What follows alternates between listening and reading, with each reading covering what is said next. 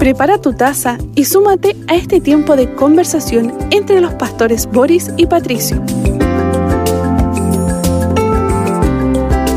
Aquí comienza un café en armonía.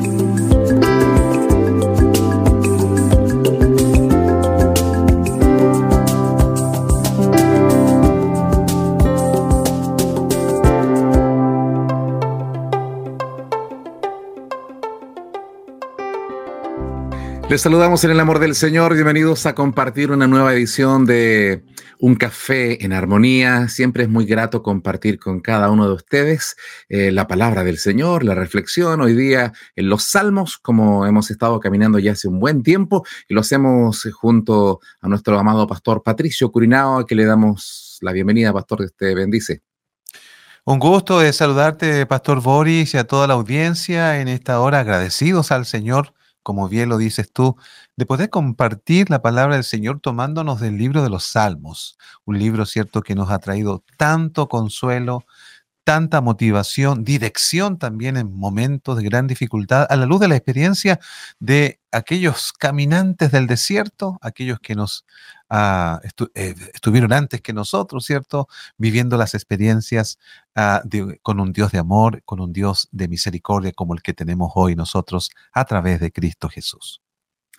Amén, y qué hermoso es poder compartir la palabra que siempre trae eh, instrucción a nuestra vida, que trae aliento, eh, que trae una enseñanza. Estamos en el Salmo 33 para aquellos que se están eh, integrando o partiendo con nosotros este programa, pero ya revisamos la primera parte de los versos 1 al 12. Estuvimos compartiendo una palabra del Señor. Me recuerdo que estuvimos hablando acerca de los ministerios de, adoración, de alabanza de las iglesias, como, las, como el Señor también tiene tantas instrucciones para para aquellos que tienen eh, esa hermosa eh, y gran responsabilidad de guiar al pueblo del Señor a la adoración.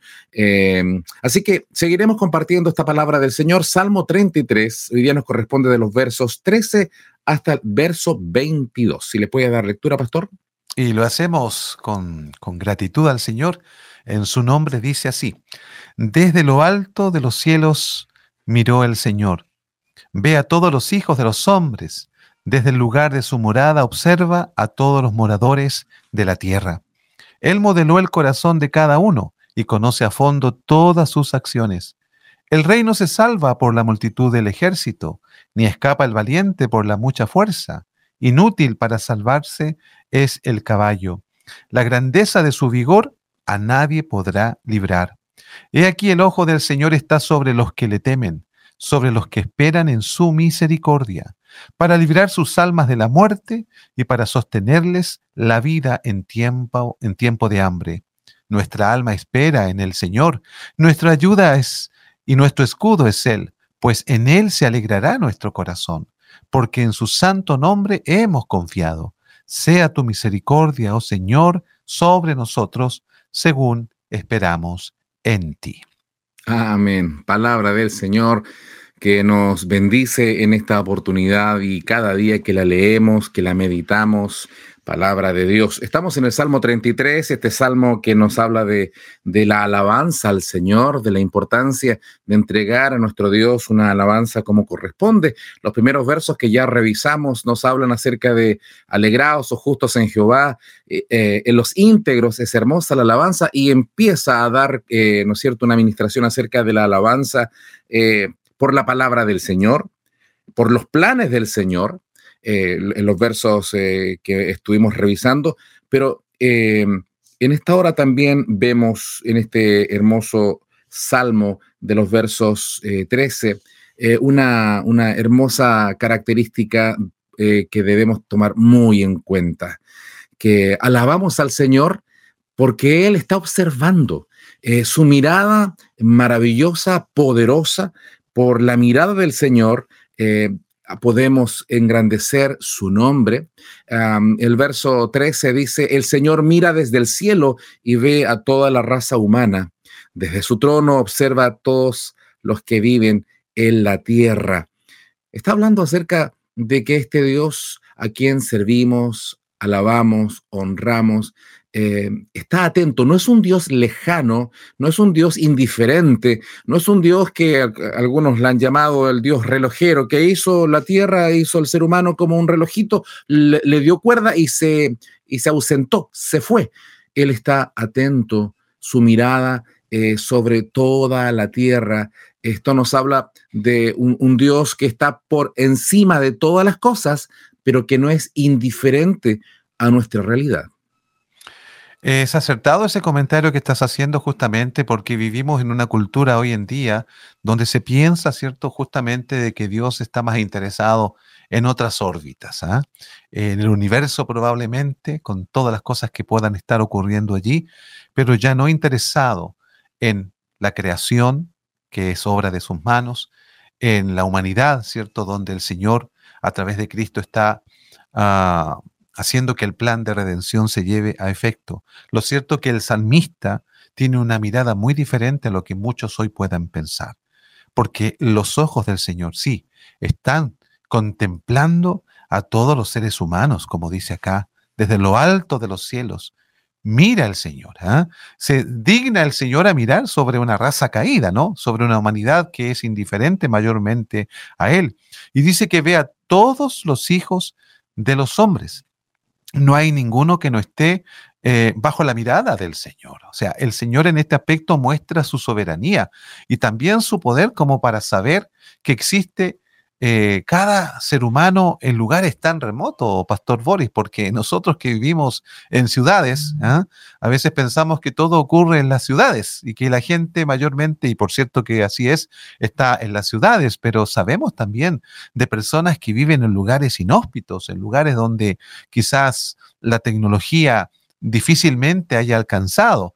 Lo cierto es que Dios sabe de esas personas en el lugar donde están conoce lo que están haciendo, sabe el destino que también eh, esas personas, esos hombres van a vivir. Y lo cierto es que cuando el verso 14 dice que desde su morada, o como leíste tú en tu versión ahí, o en la versión que tú tienes, desde su trono, eso habla entonces de soberanía. ¿ya? Porque si, si Dios está mirando desde su morada o o desde su trono, eso habla de que el Señor está mirando desde la posición que Él tiene como Rey absoluto sobre la creación y sobre la humanidad.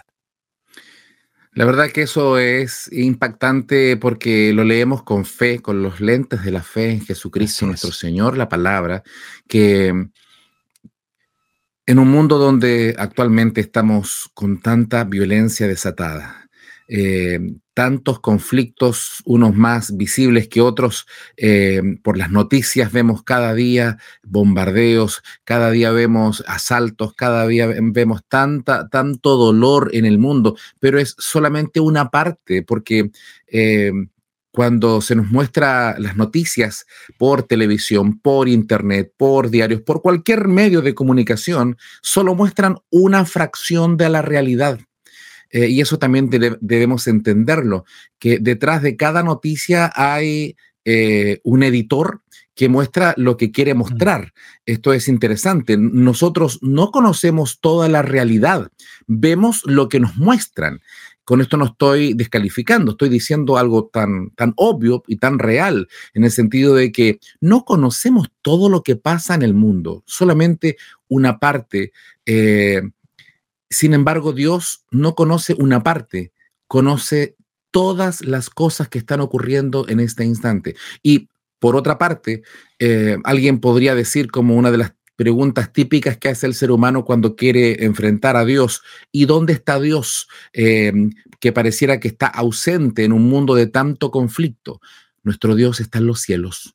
Nuestro Dios sigue reinando y que y tiene un plan maravilloso que, que se ejecuta y se ejecutará a la perfección, aun cuando no entendamos completamente todas las cosas. Eh, Dios eh, está al, control en su trono y está observando todo lo que está ocurriendo, eh, no solamente lo que está ocurriendo desde fuera, de, solamente como, como una imagen satelital, que el Señor mirara, ¿no es cierto?, y a toda la raza humana, a los que viven en la tierra, eh, sino que también en el verso 15 nos dice que desde su presencia, desde su morada, desde la intimidad de su habitación, Él también conoce el corazón, las intenciones del corazón. Verso 15, Él hizo el corazón de ellos, así que entiende todo lo que hacen. Él es que, el que modela el corazón de cada uno de ellos, Él es el que entiende todas las obras de ellos. Es decir, no solamente mira exteriormente, como también eh, aparece en eh, la, palabra ahí cuando, cuando el profeta fue a buscar al rey, al, futuro rey, que el hombre mira lo que está frente a sus ojos, pero el Señor mira el corazón. Efectivamente, ¿ah? efectivamente, Dios mira el corazón, Dios tiene control ah, de todas las cosas que el ser humano está haciendo. Y cuando digo control me refiero que Él sabe todo lo que está haciendo. Y, y una, una experiencia que nuestro Señor Jesucristo nos relata, ¿cierto? En este caso la relata eh, el evangelista Juan ahí en su Evangelio, con respecto a cómo Jesús también, que viene a mostrarnos eh, la capacidad de Dios, de que Él también puede mirar más allá de lo que un ser humano puede mirar, nos cuenta en Juan capítulo 1, verso 45 así, Felipe halló a Natanael y le dijo, hemos hallado a aquel de quien escribió Moisés en la ley, así como los profetas a Jesús, el hijo de José de Nazaret. Natanael le dijo, de Nazaret puede salir mm. algo de bueno. Le dijo Felipe, ven y ve. Cuando Jesús vio a Natanael que se le acercaba, dijo de él, he aquí un verdadero israelita. O sea, ¿quién le informó esto a Jesús? bueno, Jesús ya lo sabe, ¿no? ¿Cierto? En quien no hay engaño. O sea, la profundidad de la mirada de Jesús sobre un ser humano eh, es tan, es tan asombrosa que se relata aquí, por lo menos en este contexto. Le dijo Natanael, ¿de dónde me conoces? la pregunta es obvia, ¿no? Porque obviamente nosotros conocemos a las personas porque alguien la presenta o porque ha habido un tiempo especial para poder conocer rasgos de esa persona. Respondió Jesús y le dijo, antes que Felipe te llamara, cuando estabas debajo de la higuera, te vi.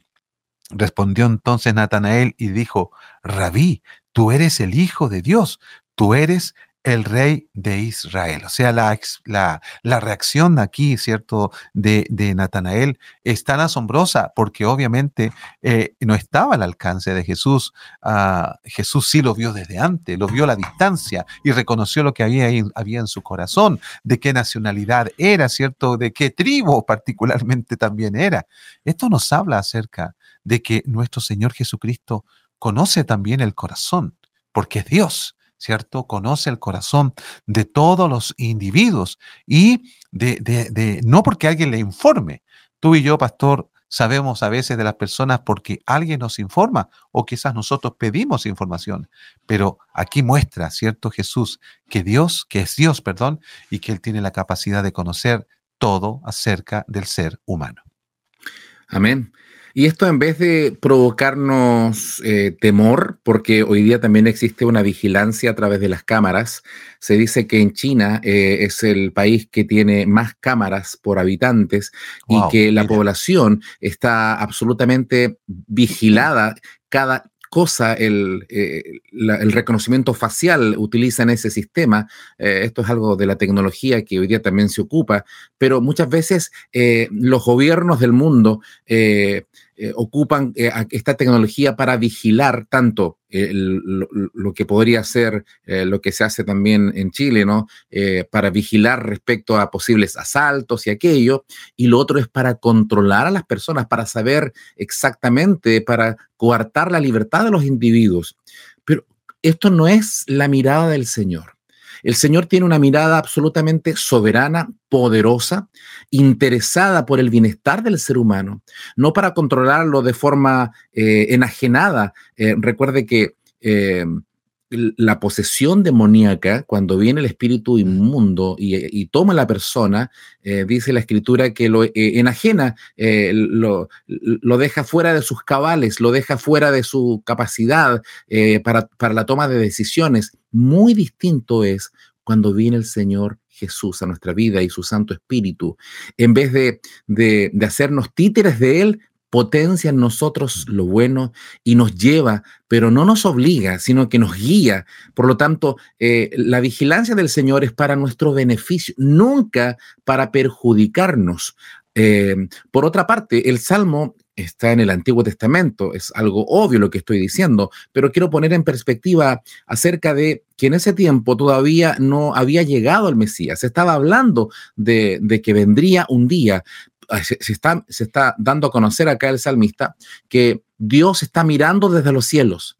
Pero no solamente eh, debemos ver este verso aislado de la escritura, sino que a lo largo de toda la, palabra del Señor vemos cómo el Señor está mirando la, eh, la tierra, pero también porque de tal manera amó Dios al mundo que ah. envió, que mandó a Jesucristo lo envió para nuestra salvación. Por lo tanto, no solamente nos ve desde lejos, sino que se involucró Dios mismo, como dice, ¿no es cierto?, el nombre Emanuel, Dios con nosotros, se hace parte, toma forma humana, como lo dice Filipenses capítulo 2, toma forma de siervo, hecho semejante a los hombres, eh, caminó entre nosotros, Vimos eh, vemos su gloria como la del unigénito del Padre, también dice la Escritura, lleno de gracia y de verdad. Y cuando el Señor después ascienda a los cielos después de su muerte y resurrección, envía su Santo Espíritu. ¿Qué quiero decir con esto? Que Dios no solamente ve desde lejos, sino que se involucra con el propósito de salvación.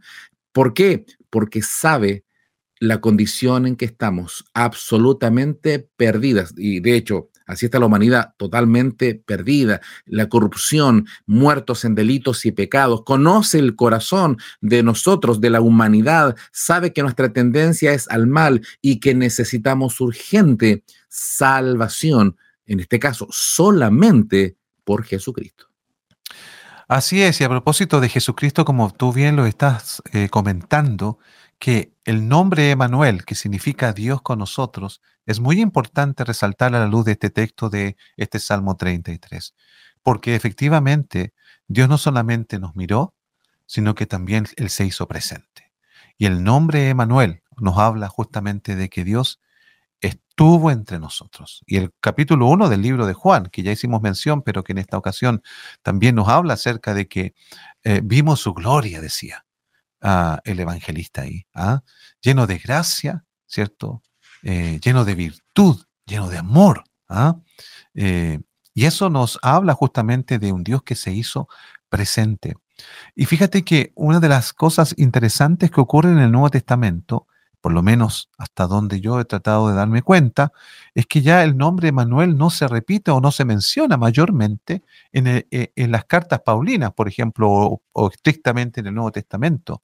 Porque primeramente Dios, este Dios que hizo la creación, que mira, ¿cierto?, al ser humano y que luego se hace presente en la persona de Cristo, en la humanidad, luego el mismo Señor dice que al irse Él nos va a dejar al Espíritu Santo, ¿cierto? Morando en el interior del creyente. O sea, eso habla de que Dios constantemente se ha ido aproximando más y más a la raza humana al punto de que ahora, mediante la fe en Jesús, Dios no solo está a nuestro alrededor, está dentro de nosotros, mm. guiándonos, ayudándonos, consolándonos, prestándonos abogacía, porque para eso está el Espíritu Santo dentro de nuestra vida. ¿Qué más cercanía entonces tener, eh, que, lo que muestra la escritura a la luz de lo que estamos comentando? Eh, la posibilidad de que el ser humano ya no tenga a Dios a cierta distancia, sino que ahora lo tenga por medio de la fe en Cristo morando en su propio corazón. Amén. Y, también insisto con el, tema de que Dios está mirando desde los cielos, no con una mirada eh, para perjudicar la raza humana. De hecho, eh, Juan, ¿no es cierto?, capítulo 3 también menciona porque Dios, porque no envió Dios al mundo, eh, a Jesús, a condenar al mundo, sino para que el mundo sea salvo por él. Es mm. decir, la mirada es de salvación, anhela la salvación. Y por eso es necesario que, el ser humano se arrepienta. Y, el anhelo del Señor es que todos se arrepientan.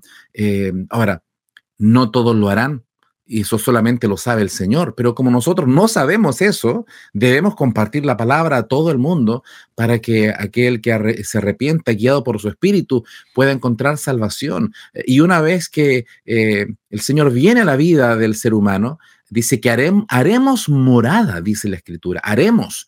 Eh, esto habla de, que Dios mismo habita en el corazón del creyente, tanto que Pablo va a usar una expresión que la va a repetir muchas veces, digna de un estudio de cuántas veces lo mencionó Pablo eh, en sus cartas, eh, inspirado por el Espíritu Santo, en Cristo.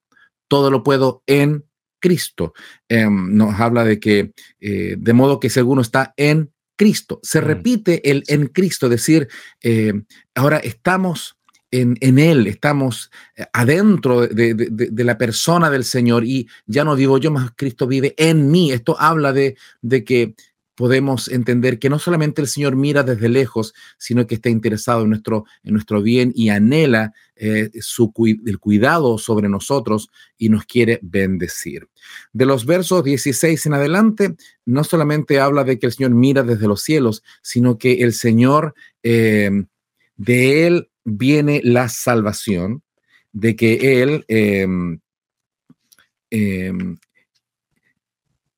debemos alabar al Señor por el poder que tiene Él. Dios es un mm. Dios poderoso que no solamente mira desde, desde lejos, aparentemente, eh, sino que desde muy cerca, porque el Señor está, eh, está en todo lugar, está con nosotros, pero que en Él está eh, el poder absoluto, independiente de los poderes del mundo. Cada vez el ser humano se ha ido armando más con armas y cuando vemos la evolución de las armas eh, desde las cosas más, eh, ¿no es cierto?, más sencillas como lanzas y espadas que a lo largo de, la historia y flechas se usaban como instrumentos de batalla, de guerra, hasta hoy día con bombas que tienen la capacidad eh, nuclear, atómica, de destruir la Tierra varias veces. Esto nos habla de que hay un poderío militar, hay un poderío político, hay un poderío incluso religioso. Todo poder humano está sujeto a corrupción. El único poder que es un poder absolutamente limpio es el poder del Espíritu Santo, es el poder de Dios. Eh, todos los demás poderes están sujetos y se ocupan eh, para, para el abuso, cuando alguien tiene mucho dinero, cabe la posibilidad, la gran posibilidad de que se envanezca su corazón por el poderío económico mm, eh, y viene la corrupción. y si hay que matar en el caso de los, narcotraficantes, no les interesa, les interesa el poder económico, eh, el poder político, la corrupción de, las naciones, eh, la corrupción del, corazón del ser humano por eso que saber que nuestro Dios es un Dios poderoso. El verso 16 dice, el rey no se salva por tener un gran ejército, ni se escapa el valiente por tener mucha fuerza. Ningún caballo es garantía de salvación, aunque tiene mucha fuerza, no salva a nadie. Eh, esto habla de que el poder humano tiene limitaciones, pero el poder sobrenatural y poderoso de Dios es incomparable. E, es interesante estos dos versos que acabas de leer porque justamente después de saber que Dios mira a todos los hombres y conoce el corazón de ellos, sabe también el Señor y mira a aquellos que ostentan de poder. Y obviamente el poder que nombra acá es el poder que existía en ese tiempo, básicamente el rey y el caballo. El rey que representa monarquía y soberanía sobre un territorio X, ¿cierto? Que se jactaba justamente de creer que tenía el control de todo y que todos los demás le debían a él pleitesía. Sin embargo, aquí el Señor deja muy claro que ese rey no tiene el poder de salvar, de hacer que el hombre en este caso pueda tener un mejor destino, ¿cierto?, que el mismo rey. Y el caballo, que era un símbolo ah, de, poder, de poder eh, de bélico, ¿cierto?, de poder en las guerras, ah, de, poder, ¿cierto?, en las luchas, tampoco tiene la capacidad de salvar. Llevándolo al plano actual, podríamos hablar de que hay hombres tan ilustres, hombres que han aportado tanta ciencia y tecnología a nuestro mundo ah, y que probablemente muchos piensan Ah, que son muy necesarios para la humanidad o, de las armas que hoy existen, que cada día son más sofisticadas. Sin embargo, no tienen la capacidad realmente de librar al ser humano. Al contrario, eh, tal jactación hace que se han envuelto cada día más los hombres eh, en el deseo de tener poder que en el fondo los autodestruye. No es bueno el poder en el hombre si éste no tiene un control mayor que el de Dios. Ah, es por eso que hay que tener cuidado cuando alguien desea poder, porque puede que lo obtenga, pero para su autodestrucción mayormente, porque el único poder, como bien dices tú, que realmente hace bien al hombre es el poder del Espíritu Santo, que tiene la capacidad de llevar al hombre a un estado, ¿cierto?, de darse cuenta que está lejos de Dios. Le da la capacidad de arrepentirse y de tener fe en el único que puede salvarle, que es Cristo al Señor. Ese es el poder que el ser humano necesita hoy, el poder de Dios que se, que se traduce en salvación primeramente y en una vida de bienaventuranza, de transformación y de cambio que hace que el ser humano pueda extender sus manos al Señor en gratitud de verse salvado por este poder, ¿cierto? Que es básicamente y que se obtiene ah, a través de la fe que tenemos en Cristo Jesús y que es un poder transformador de nuestra propia vida. ¿Para qué quiero poder para controlar a los demás o al mundo si lo que realmente Dios ofrece en cuanto a poder es para que nuestra vida sea transformada? Y ese poder que, se, radica en el Espíritu Santo morando en el corazón del ser humano, del creyente, es para que éste sea cada día ah, semejante a Cristo Jesús. Este tema del poder es tan interesante porque nos afecta a todos, aunque usted diga, pero yo no tengo ninguna clase de poder. Eh, eh, poder en cuanto a quizás en, lo, económico, en lo político, en lo militar.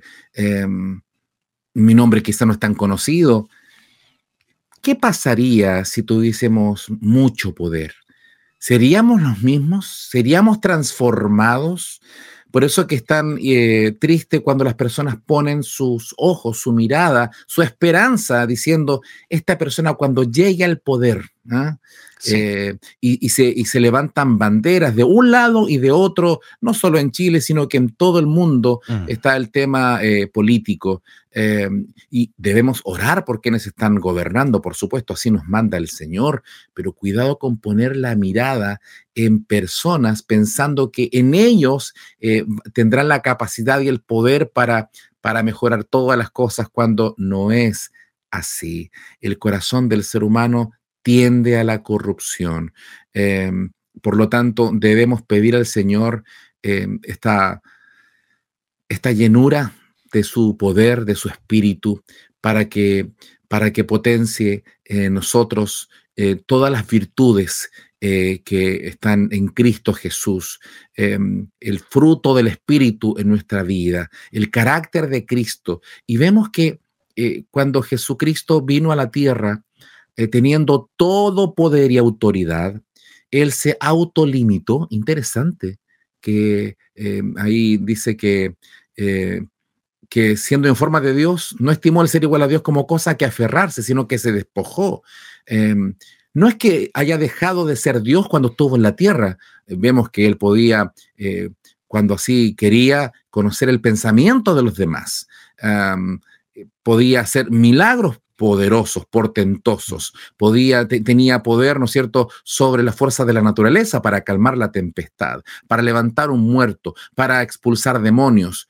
Sin embargo, en muchas ocasiones se autolimitó. Él pasó hambre o sintió hambre, sintió sed, eh, sintió dolor. Eh, esto nos habla de que él no se aferró a su poder, sino que compartió también en debilidad, siendo completamente Dios, pero también completamente hombre. Y nos presentó un modelo que en vez de buscar la vanidad y el orgullo del poder, nos mostró el camino de la humildad. Esto nos habla de que debemos, si en algún momento, por alguna razón, Dios nos permite estar en algún grado de poder, ya sea en alguna jefatura en el trabajo o un, título universitario con un gran cargo, con un gran título eh, o, algo por el estilo o, poder económico, si en algún momento podemos tener más de lo que quizás pensamos algún día tener, nuestro corazón es tan, es tan sujeto a corrupción que esas cosas pueden cambiar nuestra forma de ser. Por eso qué importante es dejarnos llenar y guiar por el Santo Espíritu de Dios. Por eso no confíes en tu caballo de guerra para obtener la victoria. Por mucha fuerza que tenga, no te pueden salvar. Verso 18, pero el Señor vela por los que le temen, por aquellos que confían en su amor inagotable. El Señor está, eh, da una, una, una mirada de aprobación a aquellos que que en vez de, aferrarse a algún poder humano, se eh, prefieren tener temor del verdadero Dios Todopoderoso. Sí, en estos versículos ya hay un giro, podríamos decir, ¿cierto? Porque primero vimos que los ojos del Señor están sobre todos los hombres en términos generales, ¿ah? sobre toda la humanidad. Pero este versículo 18 ya habla de que también el Señor tiene una mirada especial sobre aquellos que muestran reverencia al Señor. Y esto incluye, obviamente, ya a los creyentes, porque eh, si el Señor está mirando al creyente, no lo está mirando precisamente para buscar una falta en él, él ya sabe todo acerca de sus hijos. ¿ah? El Señor en este aspecto no es un Sherlock Holmes, ¿cierto? Que sale de repente detrás de, del arbusto, ¿cierto? Ah, con, con, su sombrero y su lupa para observarnos así y decirnos, te pillé, ¿ah? como, decía, como decía hay un comentarista.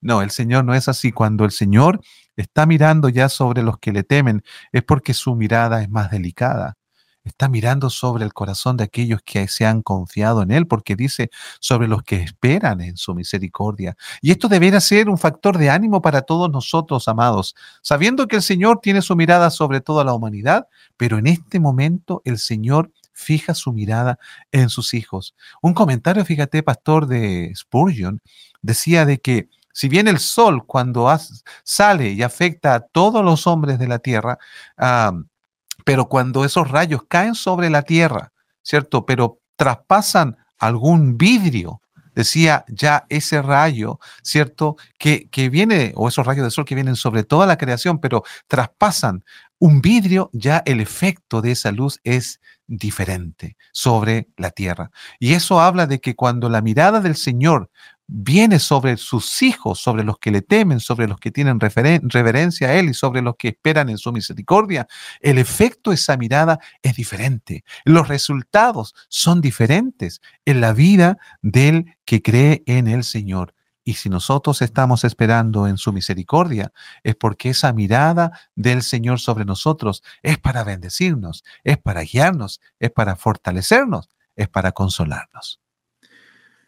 Es muy distinto entender la mirada del Señor, como ya lo vimos también el tema del poder del Señor, como, como un Dios que solo vigila y que yo me tengo que portar bien porque hay una cámara viéndome. Mm, Por lo tanto, o porque viene eh, el jefe, la jefa, entonces ahí me pongo a trabajar y como dice el dicho, que cuando, cuando el gato sale, los ratones hacen fiesta, ¿no? Porque no, porque no, están, no, lo están mirando. Eh, si, un, si un cristiano tiene esa percepción, en realidad eh, debe meditar muy bien si su conversión es legítima, en el sentido de que Jesucristo no ha venido para que nosotros nos esforcemos humanamente y tener méritos humanos para hacer cosas buenas, eh, sino que la salvación es, es una salvación transformadora. Él nos transforma, nos hace nacer de nuevo. Y el componente que pone en el corazón del creyente es lo que dice el, verso número, eh, número 18. Eh, el Señor mira atentamente a quienes le temen, es decir, aquellos que han reconocido a Jesús como Señor y Salvador, ahora tienen temor de Dios. Mm. Este temor de Dios no es un miedo, un pavor. Eh, eh, un terror a Dios, sino que es un respeto tan grande por aquel que dio su vida por amor a nosotros. Eh, un amor tan grande y un respeto tan sublime que eso me lleva a no pecar. ¿Por qué pecamos? Hablando de los creyentes. Porque pareciera que tenemos amnesia y pareciera que nadie, como nadie me ve, entonces puedo pecar, tengo libertad para hacer lo que quiera. Pero cuando el Espíritu Santo está en, nuestro, en nuestra vida, guiándonos en cada instante, tenemos la, la certeza, la convicción, em, la, capacidad de, de, saber que Dios está con nosotros y que debo servirle a Él como parte del Salmo, con integridad con integridad. Y el Señor mira con alegría a aquellos que son íntegros. Esto es algo que debemos pedir al Señor que nos siga transformando día a día. Y si en algún momento hemos caído, hemos fracasado en alguna acción, debemos volver a arrepentirnos eh, para que podamos ser temerosos del Señor. Y dice, em, el Señor mira atentamente a quienes le temen, a quienes confían en su misericordia, para librarlos de la muerte y darles vida en tiempos de escasez. ¿No, es acaso que Dios nos ha dado vida y vida abundante en Cristo Jesús? Ah, así es, digo amén a lo que estás compartiendo, porque justamente eh, el temor reverente a Dios tiene su fruto en que hay quienes esperan en su misericordia. ¿Cuándo sabemos nosotros los creyentes que estamos teniendo reverencia al Señor? Porque eso es el temor a Él, cuando estamos esperando en Él, cuando no nos estamos revelando ante un designio o ante una situación X, sino que estamos esperando en su misericordia, que ésta, ¿cierto?, pueda otorgarnos eh, lo que más abajo tú acabas de leer, ¿cierto?, el librar nuestras almas de la muerte. Sin duda que el Señor sabe el día de nuestra partida, pero también el Señor la ha retrasado cuántas veces, porque pudiendo él, porque su palabra también dice en el libro de los Salmos que estimada es al Señor la muerte de, sus santos. En otras palabras, Él desea que sus hijos estén con Él. Eso es lo que eh, implica la palabra estimar. Estimada es la muerte de los santos ante el Señor. Sin embargo, eh, Dios en su misericordia, cuando hay temor reverente, puede hacer que eso que a lo mejor alguno está temiendo que viene la muerte sobre su vida, Dios puede librarle, porque el Señor, si le deja, es para que siga trabajando en su obra, ¿cierto? Para sostener la vida de éste en tiempos de hambre. El hambre también simboliza ah, pobreza, el hambre simboliza, como bien dice tu versión ahí, escasez. El Señor está pendiente de esas necesidades y en su misericordia otorga vida y en su misericordia otorga alimento en su misericordia, nos preserva. No solamente nos conserva el Señor en esta vida para hacer su voluntad, sino que también nos preserva, sabiendo que está cumpliendo su plan en nosotros para que seamos también de bendición a otros. Amén. Y también eh, la, la otra mirada, ¿no? Cuando eh, Pablo escribe a los hermanos de Éfeso y le dice que todos nosotros estábamos muertos en delitos y pecados, y Él nos dio vida, a pesar de estar muertos, nos dio vida juntamente con Él. Por gracia sois salvos. Nuestra vida eh, no solamente tenemos vida biológica, sino que por gracia tenemos vida eh, abundante, vida espiritual, eh, vida eh, superior, no por nuestras obras, sino por la obra de Cristo. Por lo tanto, Él nos ha librado de la muerte, sí, porque ahora si morimos físicamente, pasamos a la dimensión de una vida eh, completamente en Cristo Jesús, es decir, en la glorificación cuando entremos en gloria, cuando entremos en su presencia. Por lo tanto, la muerte ahora, dice el apóstol, que le ha quitado todo el terror a la muerte. ¿Dónde está muerte de tu victoria? Eh, ¿Dónde está eh, el sepulcro ahí que se pueda sentir tan orgulloso? Mm. Porque el Señor ha venido a quitarle todo el terror a la muerte, porque hemos de morir, sí, eso es algo que todos sabemos. El día y la hora no la sabemos, pero sabemos que un día partiremos. Pero dice la escritura que quedaron adelante de los que mueren en Cristo, ¿no es cierto? somos bienaventurados. Si hemos de morir, eh, dice Pablo, es muchísimo mejor. Por lo tanto, ya hemos recibido la vida eh, abundante. nos ha dado, nos ha levantado de la tumba del pecado eh, y tenemos vida en él. Verso 20 dice, nuestra alma espera al Señor. Él es nuestra ayuda y nuestro escudo. Pues en Él se regocija nuestro corazón, porque en su santo nombre hemos confiado.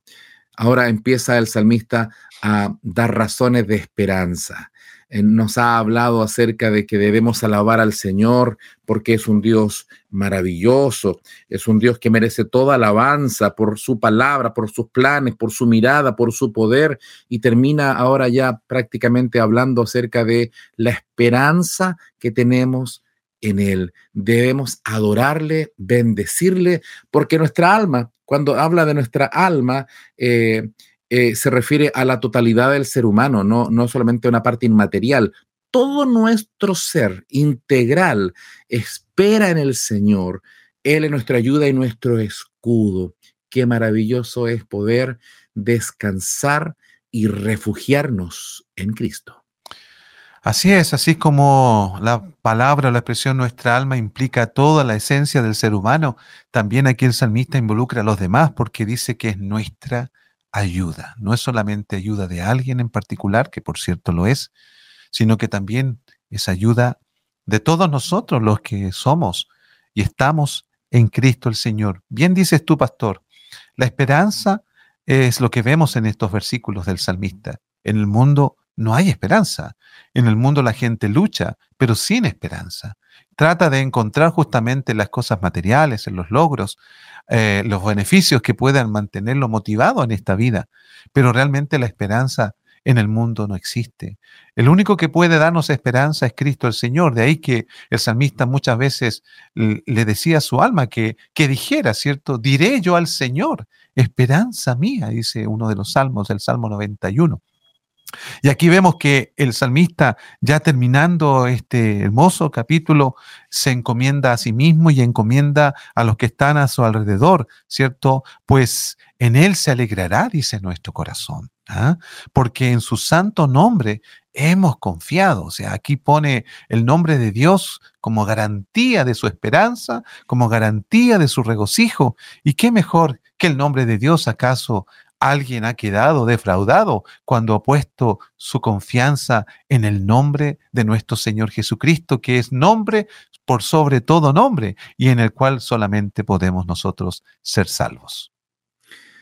Qué hermoso es tener esperanza porque esto nos hace tener seguridad. Así es. Eh, tener esperanza, esta esperanza que un día no la vamos a necesitar. Hay tres cosas, dice 1 eh, Corintios 13, eh, la fe, la esperanza y el amor. La fe que un día se cumplirá cuando ya eh, no necesitaremos fe porque estaremos con el Señor, ya le veremos, por lo tanto, eh, creemos sin, verle, pero un día cuando le veamos ya no vamos a necesitar fe porque estaremos con Él. la esperanza es la espera de que llegue aquel momento, pero un día llegaremos a aquello, se terminará esa esperanza. Por lo tanto, la esperanza es para ahora. Ahora, lo que permanece, dice Pablo, es el amor es eterno, porque Dios es amor. Pero la esperanza, esta esperanza que no avergüenza, como también lo expresa, significa tener la seguridad, la confianza absoluta, completa, de que independiente de los días que vivimos, de las cosas tristes que pasamos, eh, estamos refugiados en Él, estamos escondidos en Cristo, podemos confiar en que Él, eh, estamos en el hueco de su mano. Nuestro corazón se regocija. Es decir, hay paz, hay seguridad, hay esperanza, hay gozo en el corazón, porque hemos confiado en su nombre. Y termina el verso 22, eh, para los que se están añadiendo a la sintonía, hemos estado compartiendo acerca del Salmo 33 y ya estamos en el último verso. Y dice, sea sobre nosotros tu misericordia, oh Señor, según hemos esperado en ti. Y vuelvo a compartir un poco lo que tú dijiste, que no es un salmo, ah, termina no de forma individualista, no habla de mm. solamente él, eh, eh, eh, sino que no solamente es una experiencia personal, sino que su misericordia alcanza para todos los que le temen, sobre todo el pueblo del Señor. Sea sobre nosotros tu misericordia, oh Señor. Sí, es maravilloso esta, esta petición. ¿eh? Esta petición del salmista finalmente abarca, ¿cierto?, a todos aquellos que anhelan anhelan algo del Señor, anhelan de su misericordia. Me hace recordar a Nehemías, que en el capítulo 1, después de recibir un terrible informe acerca de lo que estaba pasando en Jerusalén en ese tiempo, él, cierto, clama al Señor, no por él mismo, porque él estaba en otro reino sirviendo, pero él ora al Señor hace ayuno, para que esa misericordia que un día el Señor prometió pueda ser aplicada en la vida no solo de él, sino de toda, de todos sus, sus hermanos judíos, ¿cierto? Y eso es lo que también nosotros debemos orar, que la misericordia no solamente sea para, para mi vida, sino también para todos aquellos que estamos perseverando y que nuestra esperanza en Él, como dice, según esperamos en ti, Qué bueno es esperar en la misericordia. ¿Sabe por qué, amado hermano, amada hermana? Porque Dios se deleita en tener misericordia. Es una de las revelaciones maravillosas que encontramos en la Escritura, ¿cierto? Que Dios, que Dios se deleite en tener piedad, en tener amor, y un amor, ¿cierto?, tan grande como el tener misericordia, algo que nosotros no merecemos, pero el Señor la da, porque si mereciéramos la misericordia, ya no sería misericordia. Así es, esta misericordia que, que el Señor eh, no nos da conforme a nuestras obras, sino que según su pura oh, misericordia. de hecho, no merecemos nada, sino mm. que todo ha sido por gracia del Señor. y esta misericordia no solamente se refiere a cosas materiales, porque Señor, dame esto por tu misericordia, dame un trabajo por tu misericordia. Aquí la misericordia se debe también entender eh, con respecto al tema central de toda la Biblia. Y el tema central de toda la escritura es la redención, la salvación. El apóstol Pablo dice allá en Efesios capítulo 2, verso 4, pero Dios que es rico en misericordia con que nos, eh, con que nos amó. Pero, pero Dios que es rico en misericordia por su gran amor con que nos amó, aun estando muertos en pecados, nos dio vida juntamente con Cristo. Por gracia sois salvos. La misericordia ha sido derramada para todos aquellos que han reconocido a Jesús como su Señor y Salvador. Ya gozamos de esa misericordia. Y si el Señor quiere darnos alguno de sus, eh, de, de las añadiduras, bienvenidas sean las añadiduras que tengamos trabajo, todo lo que necesitamos materialmente. Por supuesto que el Señor conoce nuestras necesidades eh, antes que la pidamos, pero la misericordia aquí básicamente se refiere que nuestra salvación, así como el, el rey no se salva por la fuerza de su ejército, ni de sus caballos, ni de su armamento, así también nosotros somos bendecidos, no por las cosas materiales que podamos alcanzar, por el poder que podamos tener, sino por la misericordia que el Señor ha tenido por nosotros a través de Jesucristo, dándonos salvación y vida eterna. Por eso que dice, según esperamos en ti. Todo esto proviene del Señor y del cual debemos rendirnos en alabanza a Él. Así es, un hermoso capítulo, ¿cierto? Finalizándolo ya, que nos habla acerca de esa misericordia que mm, Dios permitió que fuese mostrada a través de su Hijo Jesús. Que el Señor le bendiga. Muchas gracias a quienes han estado acompañándonos en la sintonía junto al pastor Patricio. Hemos compartido esta reflexión en, este, en este café en armonía, compartiendo el Salmo 33, hoy día desde los versos 13 al 20. Que el Señor le bendiga y nos encontramos en otra oportunidad si Dios así lo permite. Bendiciones. Chau Bendiciones.